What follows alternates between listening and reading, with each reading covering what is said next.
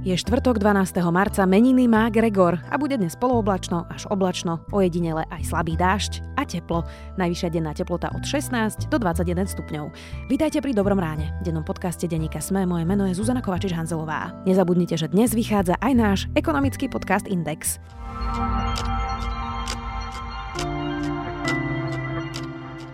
A teraz poďme na krátky prehľad správ. Prezidentka podpísala zákon o 13 dôchodkoch, dá ho však preveriť ústavnému súdu. Ten má preskúmať spôsob, akým bol zákon pár dní pred voľbami prijatý.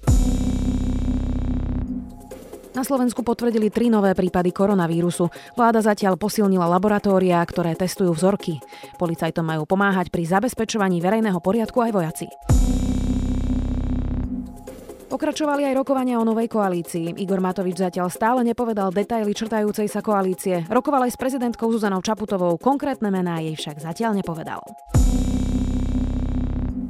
PS spolu podáva ústavnú sťažnosť proti výsledku volieb. Strane chýbalo na vstup do parlamentu niečo vyše 900 hlasov. Strana hovorí, že má 1200 podnetov od voličov, na základe ktorých podľa nich mohol byť výsledok volieb odlišný. Ústavný súd má 90 dní na vybavenie sťažnosti. Pytliaci v Keni zabili dve mimoriadne vzácne biele žirafy. Rangeri našli telá samice a jej mláďaťa. Motív pytliakov je zatiaľ stále neznámy. Kenia mala tri biele žirafy. Tretia je ešte stále nažive. Predpokladá sa, že je už jediná na svete. Viac takýchto správ nájdete na sme.sk.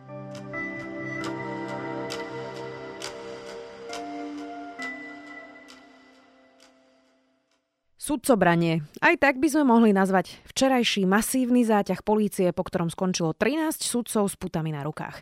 Je medzi nimi bývalá štátna tajomnička Monika Jankovská, jej sestra, sudkyňa Hajtová, ale aj podpredsednička Najvyššieho súdu Urbancová či bývalá sudkyňa Miriam Repáková. Mariana Kočnera obvinili z uplácania sudcov a zatkli aj sudkyňu Cvikovú, ex-sudcu Lindnera, sudcu Srogončíka, Sádovského, sudkyňu Bartalskú, Balážovú a ďalších. Zatýkanie, ktoré nemá obdobu, rozoberieme s investigatívnym novinárom Adamom Valčekom.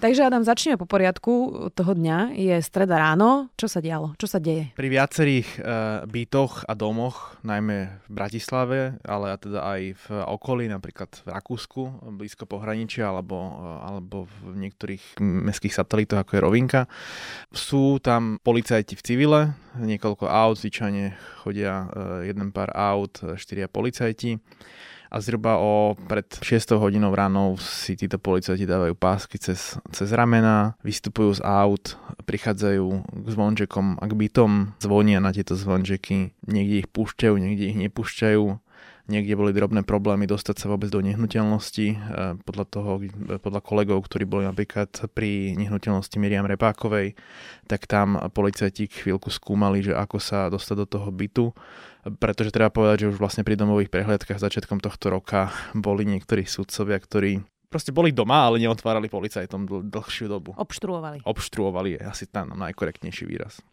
Potom tá fáza prišla taká, že teda im otvorili, policia ich oboznámila s obvinením, obvinenie v tomto prípade vznášala prokurátorka úradu špeciálnej prokuratúry, nie vyšetrovateľ, trocha silnejšie. No a následne im oznámili, že ich zadržiavajú a zobrali ich. V putách v závislosti nemuseli nevyhnutne brať všetkých v putách. Vyzerá to tak, že väčšinu z nich v putách brali, ale áno, väčšinu z nich v putách brali. Ty si teda bol v Nitre na NAKE, kde išli teda všetci radom e, vypovedať na niekoľko hodín. Toto všetko sa teda deje kvôli tréme? Nie. Die, deje sa to aj kvôli tréme, ale nie len kvôli tréme. Samozrejme, tréma bola na začiatku toho všetkého. Je kľúčovým dôkazom naďalej. Treba, tu pripomínam, že špecializovaný trestný súd už nepravoplatne ukončenej veci, ktorá je známa ako zmenky televízie z Markiza, povedal, že to je zákonný dôkaz a že pravdivosti trímy, ktorá bola čítaná, verí a bola čítaná aj komunikácia medzi Marianom Kočnerom a Monikou Jankovskou. Začala to vyšetrovať e, protizločinecká jednotka NAKA, vytvoril sa špeciálny tým, ktorý sa volá HMA, to ešte minulý rok. Boli odobraté mobilné telefóny niektorým sudcom a v zásade sa špekuluje o tom, že, že Vladimír Sklenka, sudca okresného súdu Bratislava 1, si ten telefón nevymazal na rozdiel od iných sudcov, to je jeden rozmer.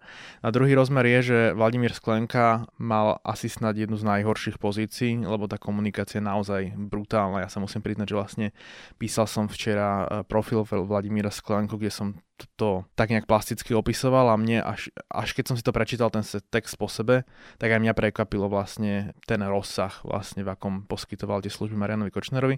No a podľa dostupných informácií Vladimír Sklenka spolupracuje aby s policiou. Si, aby si pomohol. Aby si pomohol a teda podľa vyjadrení obhajcov jednotlivých sudcov a sudkyň, ktorí boli včera zadržaní, eh, je, eh, sú tie obvinenia postavené na výpovedi jedného kľúčového svetka. Oni jeho identitu nepovedali, ale teda my eh, sa môžeme domnievať, že to je Vladimír Sklenka. 13 sudcov to je šialené číslo. My sme doteraz vedeli o niekoľkých, ktorí mali teda pomáhať Marianovi Kočnerovi, ale sú tam aj mená, o ktorých sme doteraz vlastne veľmi nehovorili. Povedzme si, čo oni robili, teda o, o čom sa rozprávame? Všetci niečo vybavovali pre Mariana Kočnera? V zásade áno. My dneska nepoznáme ani tú právnu kvalifikáciu tých skutkov, ale tá myslím, že unikla uh, v stredu uh, večer. A sú tam rôzne skutky. Je tam samozrejme Marian Kočner za, za dávanie úplatkov, e, niektorí z tých sudcov sú stíhaní za branie úplatkov, niektorí zo sudcov sú stíhaní za zasahovanie do nezávislosti súdu, niektorí sudcovia sú stíhaní za zneužívanie právomoci. Laickým jazykom to znamená proste ovplyvňovanie rozhodnutí súdu, korupcia v súvislosti s rozhodnutiami súdu. Áno, máš pravdu a to hovorím aj za seba. Ja sám neviem, pre ktoré konkrétne súdne rozhodnutia a konkrétne súdne kauzy sú tí sudcovia stíhaní. Asi najznámejšia bude tá, myslím, že štvorica alebo petica, e, ktorá súvisí s kauzou zmeniek televízie Markiza, čiže Jankovská, Cviková, Maruniaková a potom je ešte Repáková do štvorice, ktorá je známa pre kauzu Technopol Service.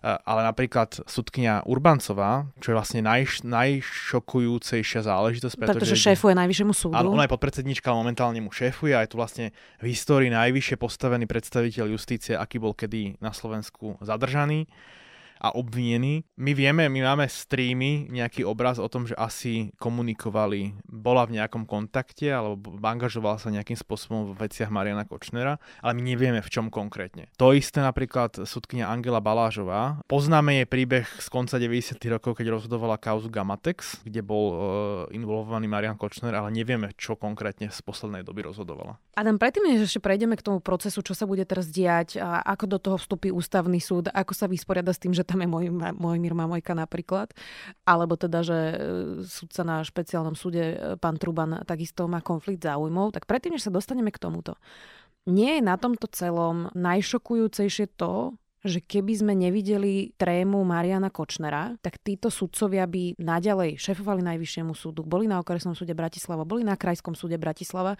a že v podstate sme sa to dozvedeli tak náhodou, že je tu proste sudcovská mafia? Určite áno a vlastne kolega, uh, alebo kolegovia, teraz neviem, či Petr Kovač alebo Roman Cuprik urobili rozhovor s bývalou ministerkou spravodlivosti Luciou Žitňanskou na deti sú na smeska. A ona hovorí vlastne, uh, a ja sa s ňom 100% stotožňujem, že teda buď zlyhali tajné služby, lebo to nezachytili, a potom sa zamýšľajme na, nad ich rozpustením a komplexnou reformou nejakou. Alebo nezlyhali tajné služby, vedeli o tom, informovali ústavných činiteľov a príslušných zákonných príjemcov e, spravodajských informácií. No ale potom zlyhala ich kontrola, lebo sa to nikdy nedostalo mimo rámec SIS e, a týchto príjimateľov. A potom sa poďme rozprávať o dramatickej reforme SIS v rámci e, dania nejakej verejnej e, kontroly. Ja si myslím, že čas informácií Slovenská informačná služba musela vedieť a rovnako musela ich odstupovať zákonným príjemcom. Ktorí sú čo? Premiér, prezident? Premiér, prezident, uh, myslím, že predseda parlamentu uh, a môžu tam byť aj niektorí ministri. Ako by mal motiváciu prezident Andrej Kiska zatajovať takúto vec? No žiadnu, len je otázka, že uh, každý ústavný činiteľ má iné právomoci, čiže prezident Andrej Kiska dostáva nejaké spravodajské informácie, alebo dostával nejaké spravodajské informácie.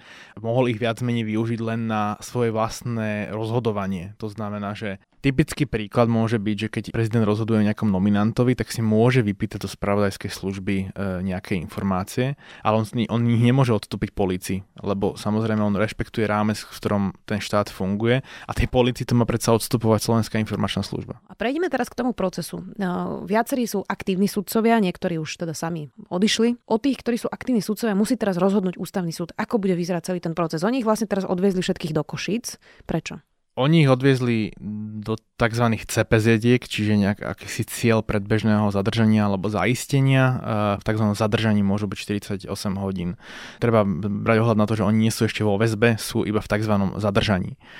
Ústavný súd musí v prvom kole rozhodnúť, či dáva súhlas na ich možné väzobné stíhanie. Táto brzda je tam historicky daná, aby napríklad nebola zneužívaná trestnoprávna represia proti sudcom na zastrašovanie. V tomto prípade ale naozaj asi nikto nepochybuje, že toto, toto nie je žiadne zastrašovanie, takže nedá sa povedať dopredu, že ústavný súd rozhodne určite, že to ja môže by, urobiť? Napriek tomu, že si môžeme myslieť o tom, že to nie je zastrašovanie, tak práve e, si myslím, že to bude veľký priestor pre jednotlivých obhajcov a poviem to na príklade Moniky Jankovskej. Ústavný súd v tom skonaní o súhlase bude posudzovať napríklad politické motívy alebo to, či tá policia nebola zneužitá na nejaké vybavovanie si účtov. A myslím si, že napríklad obhajoba Monike Jankovskej bude postavená na tom, že to obvinenie môže byť politicky vykonštruované a bude sa snažiť hrať na túto nôtu na ústavnom súde. Čiže ústavný súd celé plénum si sadne a bude rozhodovať. Áno, ja ešte k tomu poviem, že ja verím, že... E... Sudca Mamojka sa bude namietať? To v tom lepšom prípade, ale to až taký idealista nie som, ale, ale verím, že prokurátorka úradu špeciálnej prokuratúry podá námietku zaujatosti. Dobre, tak si predstavme, že teda plénum bez sudcu Mamojku, ktorý sa stretával s Marianom Kočnerom a potom o tom klamal, e, by sa namietal, ale teda hypoteticky si predstavme, že teda povolia väzbu čo sa potom deje? Pravdepodobne e, presunú sudcov e, z cpz v Košiciach alebo v blízkom okolí do cpz v Banskej Bystrici a v blízkom okolí, pretože o samotnej väzbe, o tom, že či budú vo väzbe, rozhodne špecializovaný trestný súd pracovisko Banská Bystrica a stále to musí stihnúť do piatka rána. Znie to šokujúco, alebo teda nereálne vzhľadom na to, že tento podcast poslucháči počúvajú v štvrtok e, ráno a do obeda, ale teda vo všeobecnosti sa očakáva, že dneska, teda štvrtok ráno alebo do obeda generálny prokurátor, ktorý ako jediný oprávnený podal žiadosť o súhlas s väzobným stíhaním na ústavný súd. Ústavný súd podľa mojich včerajších informácií bol e, technicky, logisticky a personálne pripravený tak, aby dneska, teda vo štvrtok popoludní zvolal mimoriadne zasadnutie pléna a v zásade aj policia s tým logisticky počíta, keďže ich tam doviezla. Čo by znamenalo, že ešte dneska, teda vo štvrtok, budeme poznať e, názor ústavného súdu, či dáva alebo nedáva súhlas, alebo len k niektorým, alebo iba alebo ku všetkým. Čo znamená, že ešte dneska by mohol začať konať špecializovaný trestný súd. No a tam je teda sudca Truban. Áno, ktorý sa ale včera dal vypísať na penku. Sudca Truban sa dal na penku. Takže sa namietal v podstate, môžeme to takto pochopiť? Nebude rozhodovať o tejto väzbe. Sudca Truban, povedz pre ľudí, ktorí si to už nepamätajú, lebo naozaj tých sudcov je už toľko. Že... Sudca Truban je predseda špecializovaného trestného súdu, ktorý sa ale spomína v motákoch, ktoré pre Mariana Kočnera mal vynášať jeden z jeho advokátov. A čo je treba povedať je, že sa nespomína len v motákoch, ale existuje ďalší dôkaz, e, ktorým je svedectvo svetka Petra Toto na špecializovanom trestnom súde v prípade vraždy Jana Kuciaka kde teda asi to najšokujúcejšie z jeho výpovede je to, teda, že mal e, doručovať nejaké podklady na špecializovaný trestný súd, teraz Peter to odmyslím, ktoré boli od obhajcov Mariana Kočnera a malo ísť o nejaký koncept nejakého súdneho rozhodnutia. Adam, toto celé, nie je to neskoro? Pretože naozaj sú to mesiace, čo sme sa dozvedeli z trímy, alebo teda z trémy, e, že ktorí sudcovia si čo písali s Marianom Kočnerom o akých rozhodnutiach dovtedy nemohli urobiť opatrenia, aby sa to zamietlo pod koberec, aby zamietli stopy a nezdá sa ti to neskoro?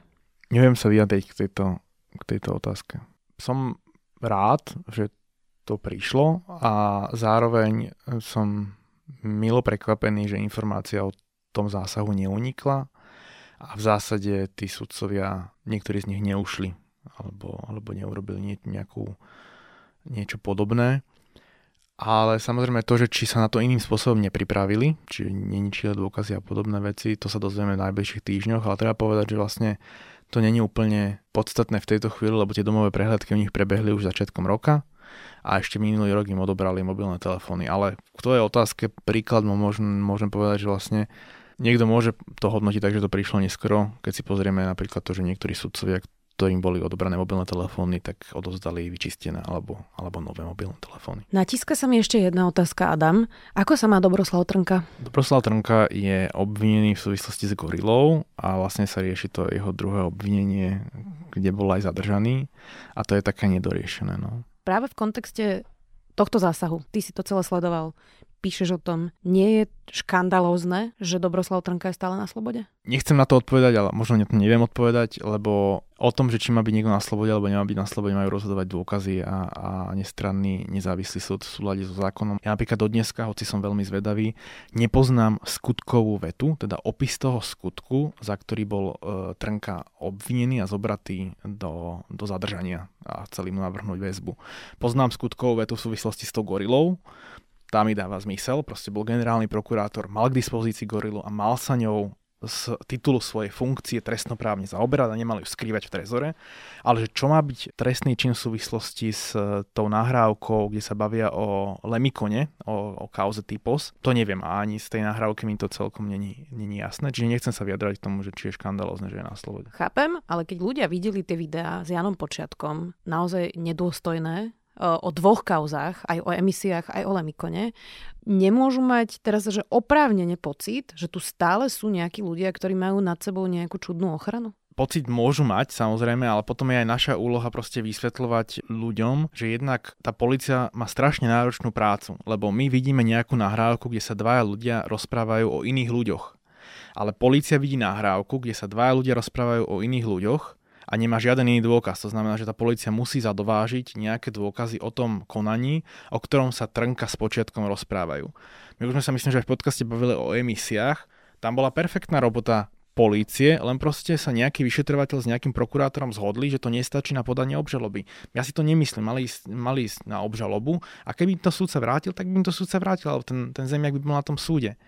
Čo sa týka kauzy Lemikon, tam zlyhala opäť podľa mňa tajná služba a zlyhala policia v čase, keď Jan Počiatek posielal 16 miliónov na Cyprus. A je tá nahrávka škandalózna, ale neviem si na, ne, základe nej utvoriť názor, že či, tá, či mali byť v base, alebo je zle, že ešte nie sú v base, lebo ja neviem, s akým pemzom dôkazov pracuje policia. Bol toto pre teba sviatok demokracie? Toto zatýkanie sudcov? Bol to úplne povedané, že to bol pre mňa profesný zážitok. Bola to vlastne dejinná udalosť. Ak som zistila zo zahraničí, tak vlastne podobný záťah sa uskutočnil asi len na Ukrajine, ale tých sudcov bolo menej. Potom nejaké také podobné veci boli, myslím, že v Rumunsku, odkiaľ máme hlavnú európsku prokurátorku. Ale boli sme pri niečom, čo história možno nejak posúdi, ale profesne to bolo naozaj zaujímavé. A áno, je to podľa mňa ak sme už začali teda e, začali pred mesiacmi očistú justície, tak toto je dramatické pokračovanie ak sme ju nezačali, tak toto je jej veľmi dobrý štart. Môže toto mať, e, okrem teda toho, že teda možno pôjdu títo ľudia do väzby a že teda sa očistilo súdnictvo aspoň od týchto ľudí, môže to mať efekt taký, ako sa hovorí, že vlastne mala vražda Jana Kuciaka a Martiny Kušnírovej, že tým poctivým policajtom a prokurátorom ako keby to nejako dovolilo sa nadýchnuť, tak bude toto mať odstrašujúci príklad pre všetkých sudcov?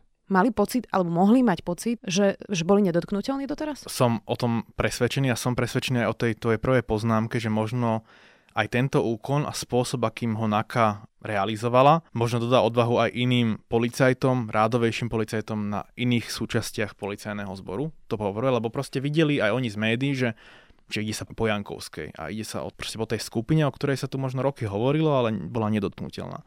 A v tom kvitujem, že to tá NAKA tak urobila, ako to urobila, lebo myslím, že jeden z obhajcov to kritizoval, že problém s postupom NAKY pri výsluchoch, ale dalo sa to urobiť proste striedmejšie. Neurobiť to na takýto veľký štýl. No ale veď aj tým je to zákonné poprvé, to, to ako to realizovali, to, to je kľúčové.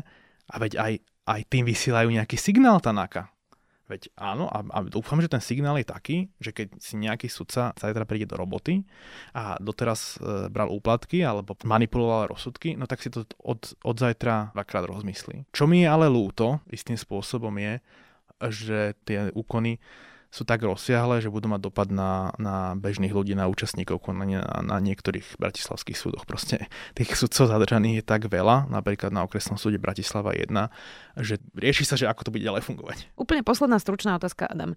Veľa ľudí teraz reagovalo aj na to, že vlastne obhajovať týchto súdcov prišli aj právnici, ktorí obhajujú Mariana Kočnera.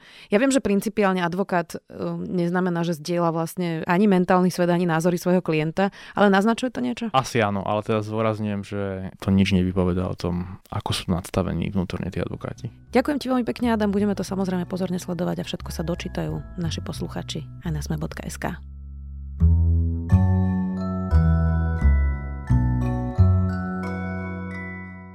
Plastická chirurgia zažíva posledné roky rozmach, už je vlastne normálne, že ľudia podstupujú rôzne operácie, aby boli jednoducho krajší. Pohľad plastickej chirurgičky vám ponúka Reporter magazín a hovorí aj o tom, že životy síce títo lekári nezachraňujú, ale niektorým zachráňa život pred niečím, čomu sa hovorí sociálna smrť. To je zaujímavý tip na dnes. Do počutia opäť zajtra.